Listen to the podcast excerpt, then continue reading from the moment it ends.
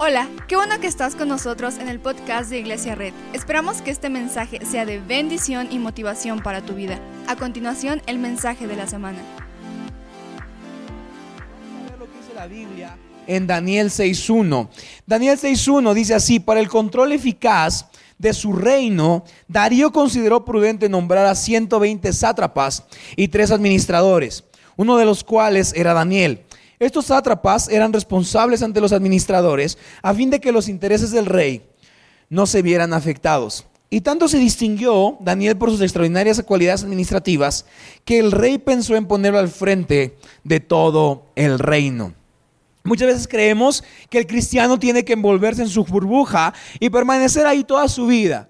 Cuando estudiamos la Biblia podemos entender que grandes hombres de Dios fueron grandes líderes eh, de administrativos, militares y grandes reyes. Uno de ellos era Daniel. Pero Daniel se volvió así porque tenía un hábito en especial. Vamos a ver lo que dice la Biblia. Dicen todos los administradores y los sátrapas empezaron a buscar algún motivo para acusar a Daniel de malos manejos en los negocios del reino. Sin embargo, no encontraron de qué acusarlo porque lejos de ser qué? Corrupto, negligente, Daniel era un hombre digno de confianza.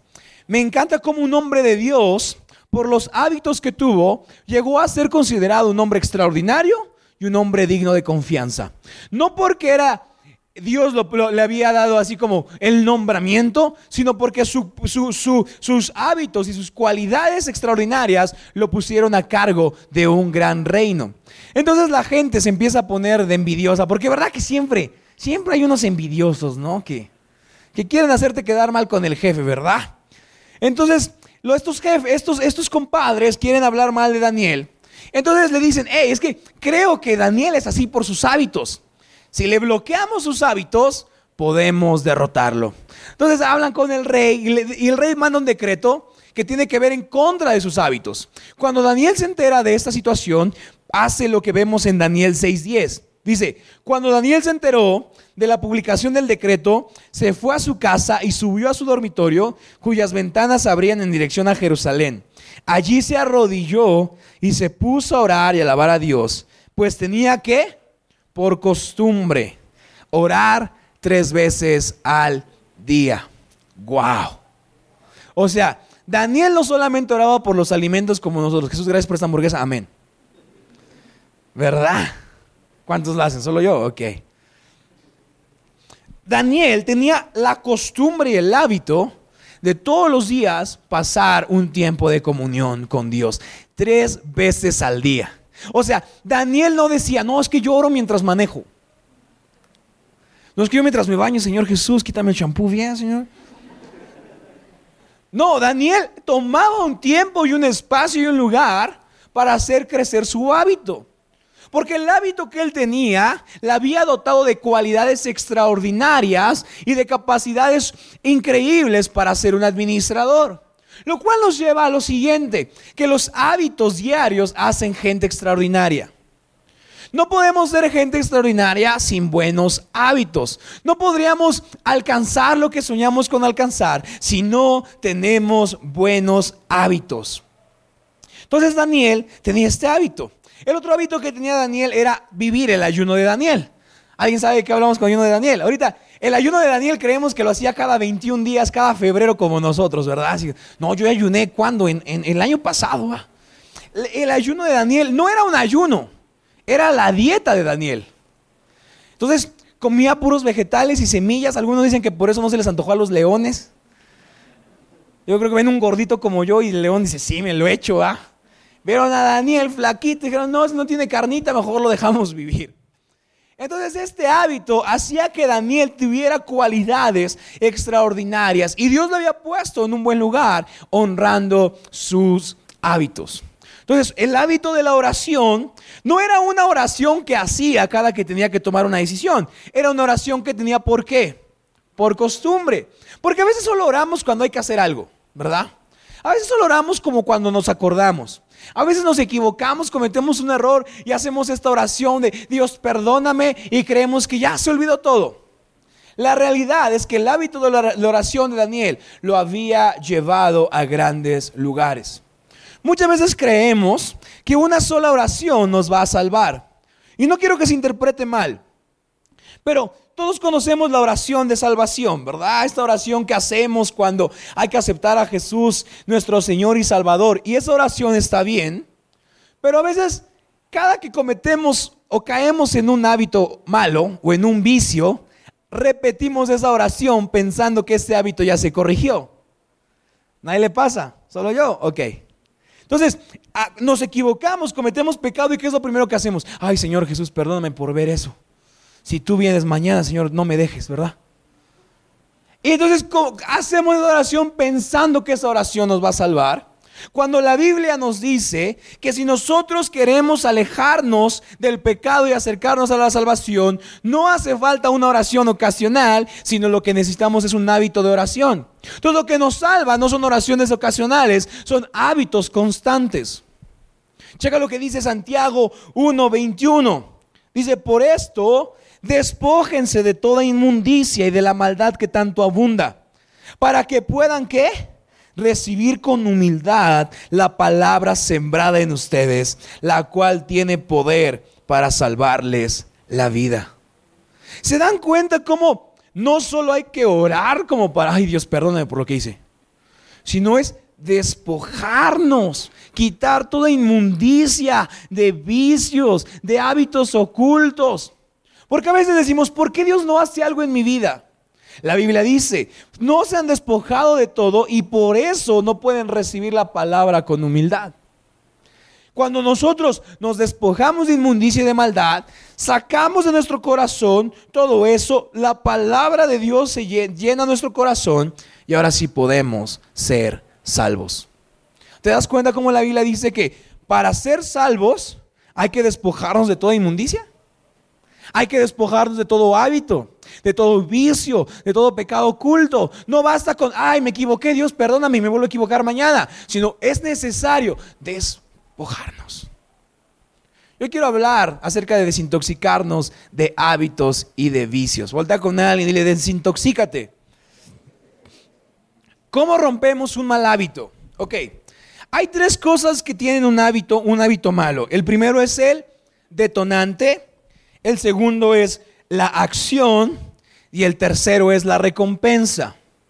Entonces, todos los vicios o los pecados ocultos empiezan con un detonante. ¿Están conmigo? Y a veces queremos arrepentirnos cuando ya recibimos la recompensa. Como ya pasó, ya, ya estuvo lo momentáneo, dijimos, ah, qué chido, que no sé qué. Ay, no, ahora sí, Dios, perdóname. Cuando no debe ser arrepentirnos en la recompensa sino tiene que ser pedir fortaleza para no llegar al detonante. ¿Están conmigo? Porque cuando detienes el detonante, detienes la acción. Cuando detienes el detonante, detienes la acción. Entonces, no sé qué vicio tengas hoy, no sé si eres adicto a algo, no sé si eres adicto a ver cosas por internet en la noche, no sé si eres adicto al alcohol, no sé si eres adicto al cigarro, a sustancias nocivas, pero lo que puedo decirte hoy es que debemos despojarnos de toda maldad y se puede ser libre. ¿Alguien está aquí o no? Se puede ser libre. Hay, hay cinco, hay cuatro cosas que tenemos que evitar cuando estamos en un mal hábito. El primero es el lugar. A veces decimos, no, mamá, no, no, no, no voy a hacer nada. Es más, hasta me voy a llevar mi, playera de la iglesia para que el mesero vea y no me ofrezca nada. Yo me imagino al mesero, ay, mira, trae su playera de bautizado, la de he decidido, no le ofrezcas. No pasa. Porque a veces el detonante es el lugar. El lugar donde estamos, el, punto donde estamos es lo que detona un mal hábito, un vicio, una adicción. Y si queremos ser salvos y ser libres de vicios y de hábitos, tenemos que desintoxicarnos de lugares malos. No, no serás fuerte. No, no podrás evitarlo. En los lugares que detonan un hábito vamos a caer. Lo otro que hay que evitar son momentos. ¿Verdad? Uno de los reyes más increíbles de la tierra, el rey David. La Biblia dice que de repente iba saliendo y paseando en su azotea y vio una mujer bañándose y dijo como, ¿qué es eso? Y la mujer se fue. Y David dijo, ah, ocho y media. No alcancé. Voy a venir un poco antes. Entonces David llegó siete y media. Y dijo, ¿dónde está? No ha llegado. Mm. Entonces mañana llegó a las 8. Y cuando llegó, cayó. Porque buscó el lugar y el momento para tener un vicio. Y lo peor de eso es que quizá no fue casualidad, sino en verano los reyes tenían que estar peleando y dirigiendo sus tropas. ¿Dónde estaba David? Descansando. Y no es como que, oh, no, póngame una, una barda aquí rápido. No quiero caer, no. Dijo, ok, oh, hmm. a esta hora estoy solo, a esta hora no hay nadie. Hmm, hmm". Porque los hábitos y los vicios nos, nos llevan a buscar lugares y momentos que nos van a hacer caer. Luego decimos, no, es que en este lugar me da sed de la mala. No soy yo, calor. Me encantaría darte un versículo para tolerar tus vicios. Pero no soy ese tipo de pastor. Soy el, no soy el pastor que tolera vicios, soy el pastor que cree que puedes tener la suficiente fortaleza para romper tu vicio. Yo hoy veo una iglesia que no cubre vicios y hábitos ocultos, sino que tiene la suficiente fuerza para derrotarlos. Pero también tienes que desintoxicarte de lugares y de momentos. Porque a veces decimos, no, yo voy a hacer, voy a triunfar sobre la tentación. Amigo, el rey David mató a Goliat con una piedra y cayó. A ti te da miedo una araña. David dio a Goliat, le dijo, tómala. Y tú con una araña, ay. Porque somos débiles solos. Somos vulnerables en malos momentos. Somos vulnerables en malos lugares. Tenemos que desintoxicarnos también de malos momentos. Si un momento te provoca algo, no vivas ese momento. Si estar a solas te provoca querer buscar algo, no lo hagas. Otra cosa que es un detonante es el estado de ánimo. Si las canciones de banda te van a provocar querer tomar algo, no las oigas. Se ríen porque lo hacen, ¿verdad?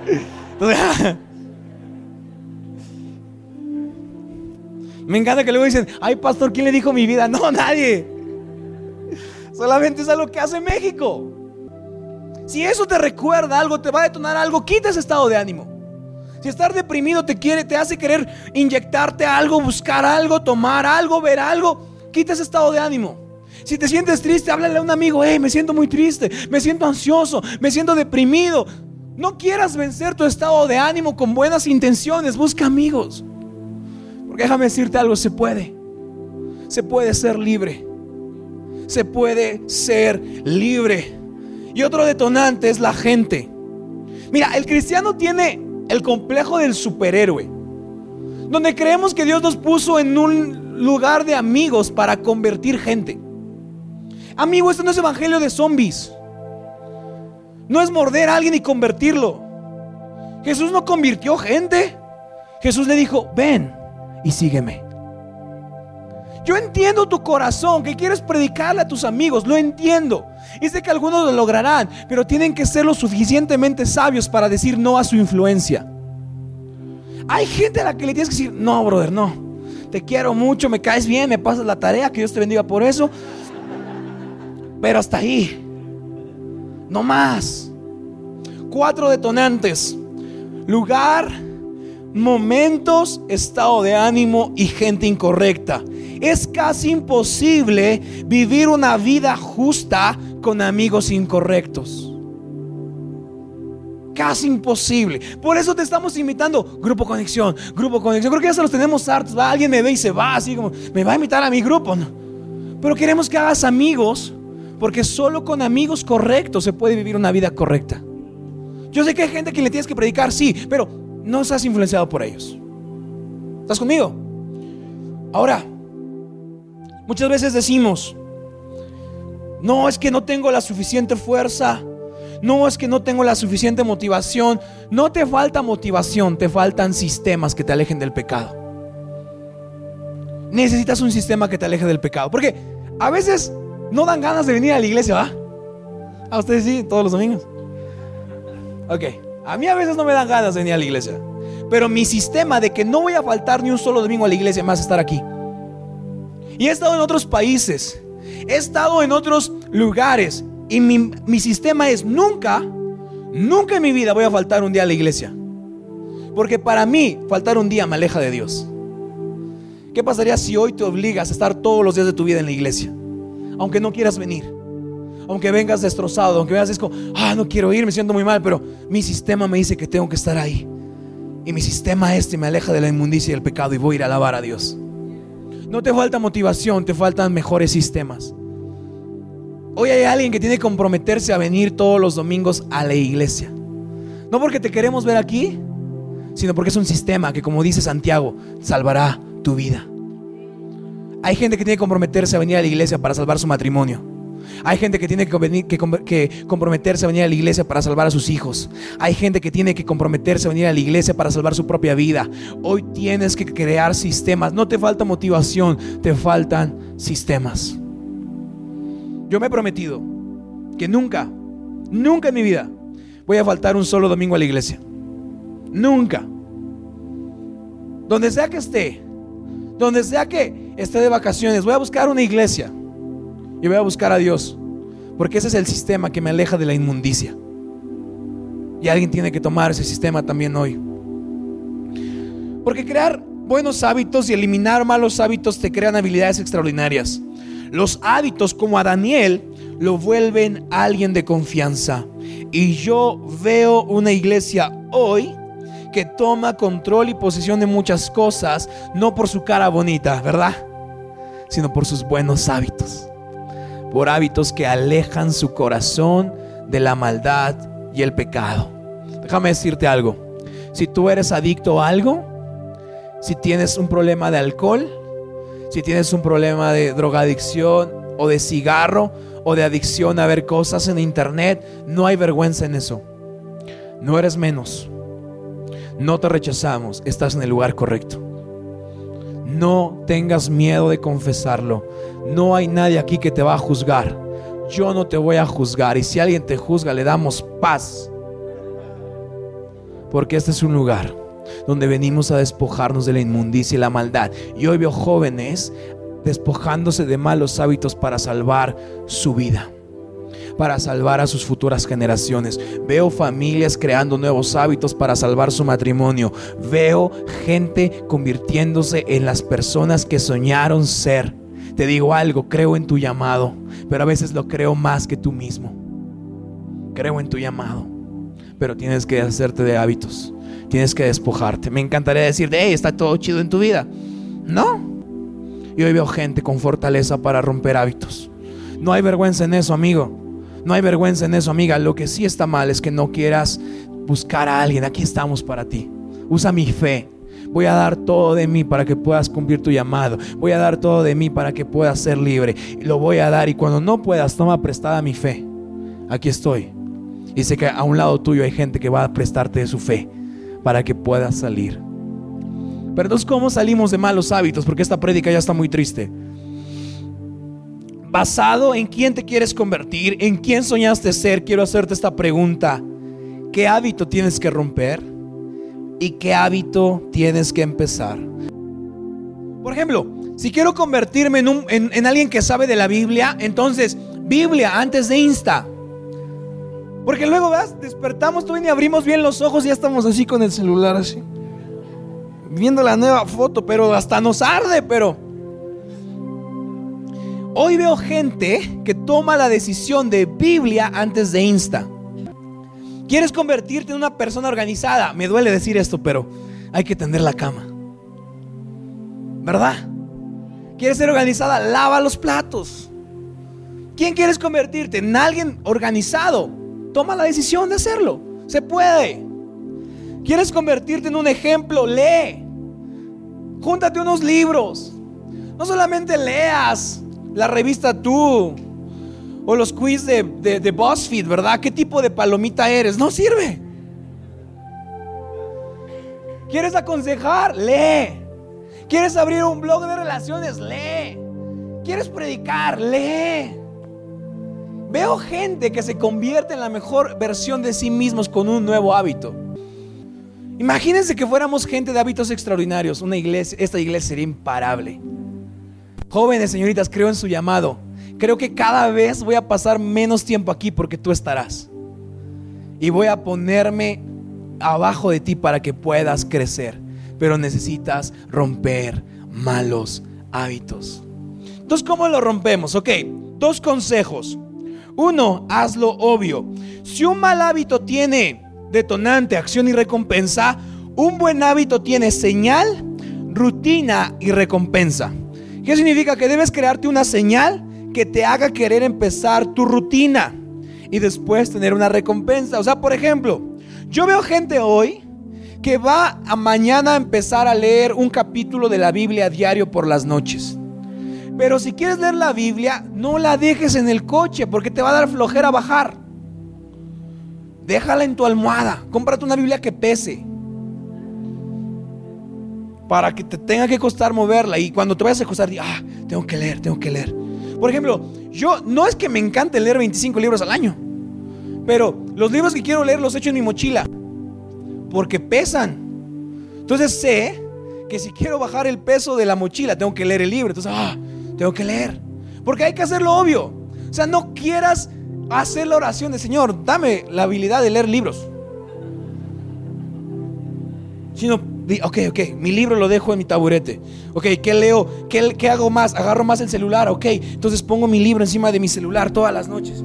Si lo quiero agarrar, no lo voy a agarrar hasta que lea un capítulo de la Biblia. Quiero dar like a las, a las publicaciones de Facebook. Quiero compartir memes. No lo voy a hacer hasta escuchar una prédica. Haz obvio tu cambio.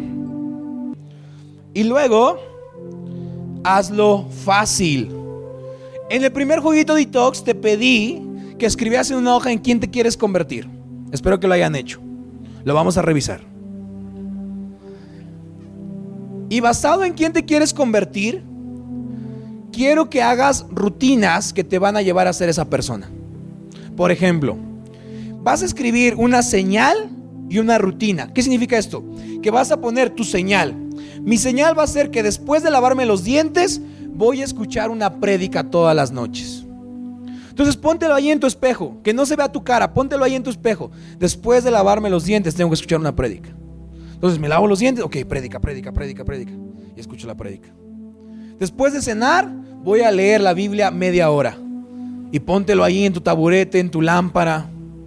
Ponle en la coca una etiqueta que diga, después de cada vaso de coca voy a aprenderme un versículo bíblico. Unos ya se sabrían la Biblia completa. Ponte en la salsa valentina, cada que tomo esto, o sea, ponte señales, rutinas, porque la recompensa es que vas a ser una persona llena de éxito, porque el Señor tiene un llamado fuerte para ti. No sé tú si lo crees o no. Tienes que decir, hey, después de hacer café voy a leer mi Biblia. Alguien tiene que decir hoy, después de que los niños se duerman, vas a ver una película romántica con tu esposo o tu esposa. Después de hacer esto, después de cerrar tu local, vas a pasar una media hora agradeciendo al Señor lo que Dios te dio. Tienes que crear eso. Ponte en tus llaves. Después de manejar, después de hacer esto, yo veo gente hoy siendo extraordinaria, teniendo los negocios que han soñado, teniendo las casas que han soñado, pero lo lograrán con hábitos. No sé que eres adicto, amigo. No sé si crees que no eres adicto. Déjame decirte algo. No hay nada de vergüenza en eso. Pero sé que hoy comienza tu camino para ser libre. Joven, señorita, no sé qué ves por las noches. Pero cualquier cosa que puedas sentir y experimentar no se compara con la gracia de Dios viendo su propósito ser cumplido. Se puede. Y para eso está esta iglesia. Para cargarte. Porque sabes que yo quiero estar listo para cargar una iglesia del doble de tamaño que esta. Pero tengo que despojarme de la inmundicia y la maldad. Hay cosas que no estás listo para cargar porque no tienes los hábitos correctos. Pero yo creo que hoy va a haber gente que va a empezar mañana a crear un hábito que los llevará a tener control de negocios, como Daniel de reinos, y que serán personas extraordinarias y dignas de confianza. Pero hay que desintoxicarnos de lugares, de momentos, de estados de ánimo y de personas. Ve hoy una iglesia que se purifica día con día para ver milagros. La Biblia dice, despojémonos de nuestra, de nuestra vieja naturaleza con todo y sus vicios. No dice déjenlos, dice despójense y pónganse la nueva naturaleza para que podamos conocer a Dios. ¿Por qué no te pones de pie? Muchas gracias por acompañarnos. Subimos contenido semanalmente, así que suscríbete y síguenos en redes sociales. Te dejamos los links en la descripción. Nos encanta pasar tiempo contigo, así que si estás en Tlaxcala no olvides visitarnos este domingo.